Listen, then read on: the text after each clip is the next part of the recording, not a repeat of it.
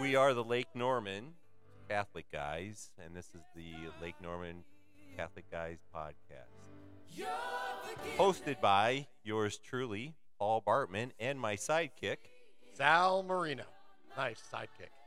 Yes, everybody needs a sidekick. Tonight's topic is the liturgy of the Eucharist. We're continuing breaking down the Mass, and we will be talking about that tonight.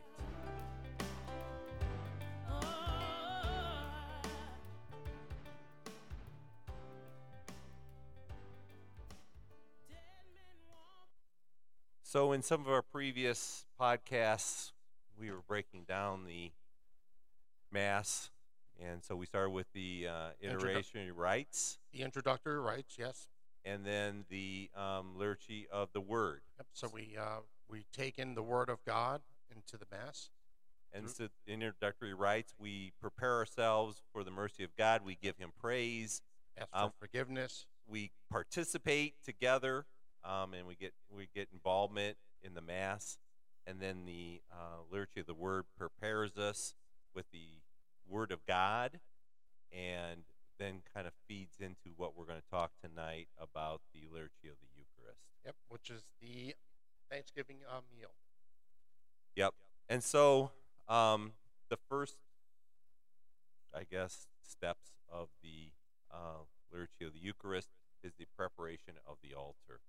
And so, as part of that, the servers, the deacons, uh, prepare the altar, and the and, and the and the uh, the priest, um, and they have a crucifix on the altar. If there isn't one, they bring one and they put one on the altar.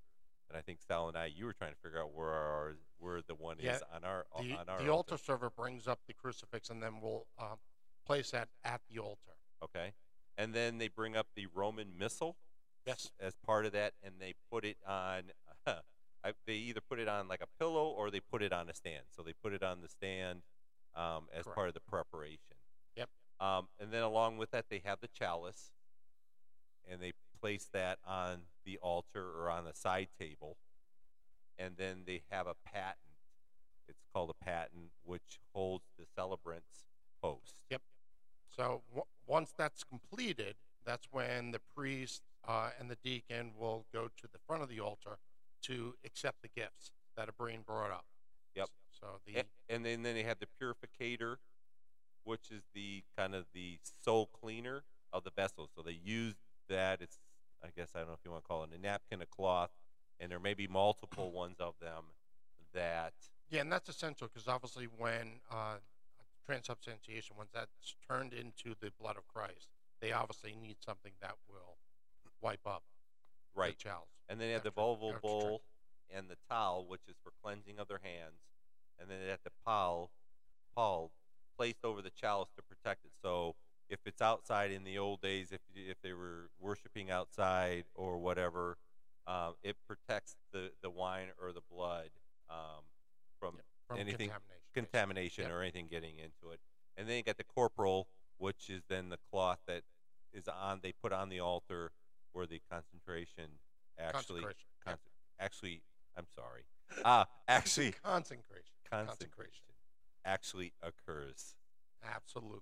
Um, so after they, like you said, after they prepare the altar, uh, then they go the or they they go to the front for the uh, preparation of gifts.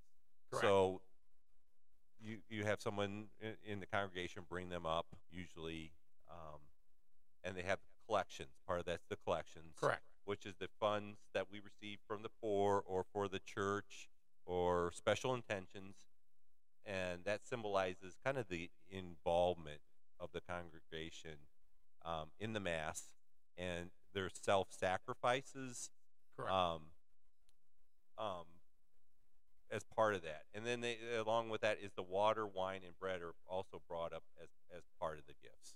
So Correct, and that's typically uh, they're chosen right before mass.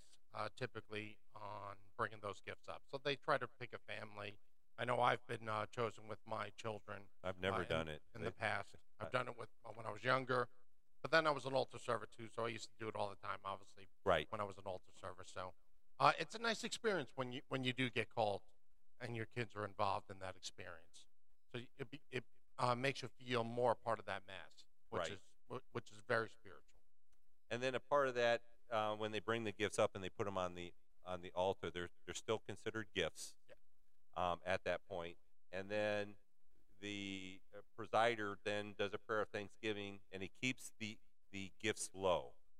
He never raises them up as part of that, and then he places uh, the paten with the with the host on it in the middle of the corporal, and then it stays there until the Eucharistic prayer, and it goes untouched. So it sits there, and then he pours a little bit of, as part of that, some uh, the wine and a little water in this chalice. Correct. And what that shows is the human and the, the divine and spiritual act. So it kind of shows the death and resurrection. It, it shows the symbolism of Jesus at that Yep. point. And and those prayers, just to be clear, the Eucharist uh, prayers make clear that these prayers are offered not to Christ, but to the Father Himself. Yes. So- Yep. And it's not a reenactment of the Last Supper. No. It's the actual presider. It's his involvement in in, in, in doing uh, um, preparing for the communion. Yep. It's, Um, it's worship basically offered to the Father. Yep. And so, uh, and a little bit of history too. The wine in, in the in the old days or, or early years, um, they used also because the wine was so thick, they put a little. There was actually a practical purpose, and they used water to kind of break down the wine and make it not as thick.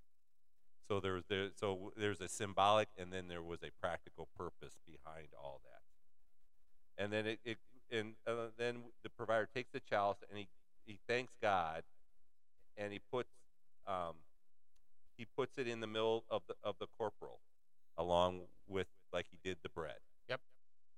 And at this point, after he's kind of did his prayer and thanksgiving with the bread and wine in there in the corporal, they've gone from being gifts Yep. to actually be known as offerings. Yep. And so they not yet consecrated, and but you still have to provide reverence to these offerings, and then the priest will bow to these offerings.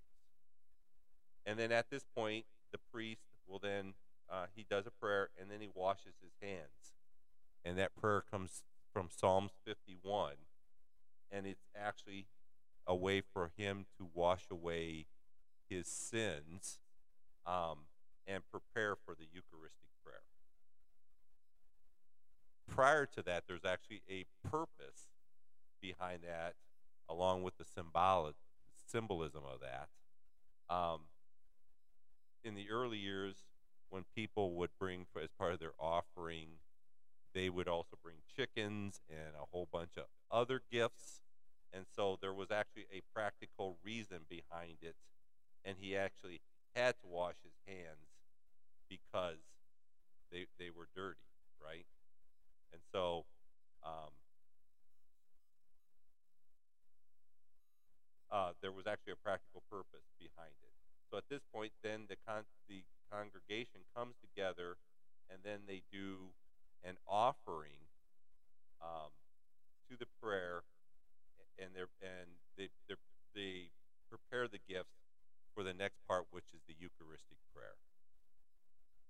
So that takes us through the presentation or, of gifts and the preparation of the altar.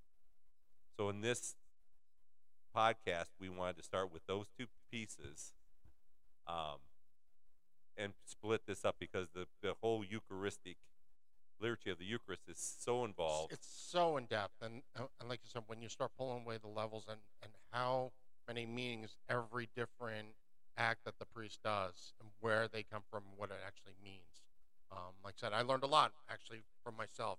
I, I did too, and from and, and in terms of of uh, you know, even what's on the altar and the names and, and and you know the purificator and some of the terms that I guess all these years I didn't know as a Catholic what they meant. I it, well, the preparation I It's- didn't know the true na- name of them were. Yeah, most people. I mean, if you're not involved in the act itself, you wouldn't know what what those are called or what what's why they're being used. and, and what they meant and the gestures behind it. So, going through this, even learning some of the stuff, the little nuances, I wasn't aware of. Yep. So, for this podcast, we want this is kind of the preparing for the Eucharistic prayer, and so our next podcast we will then start talking about um, the, the Eucharist, breakdown, yeah, the breakdown prayer, of the Eucharistic prayer. Yep. And then um, along with that, um, we will then go into that and then communion and and and go from there. Thank you again for um, listening to us. Uh, Sal and I, hopefully you find this informative. We hope you find this um, help you with your faith. Um, and want to share what we're what we talk about with our seventh graders and pass along that information Yep, to and get you inspired to learn more about your faith and Yes. the mass that you're you're going to. So thanks again, and God, God bless. bless, and have a great night. For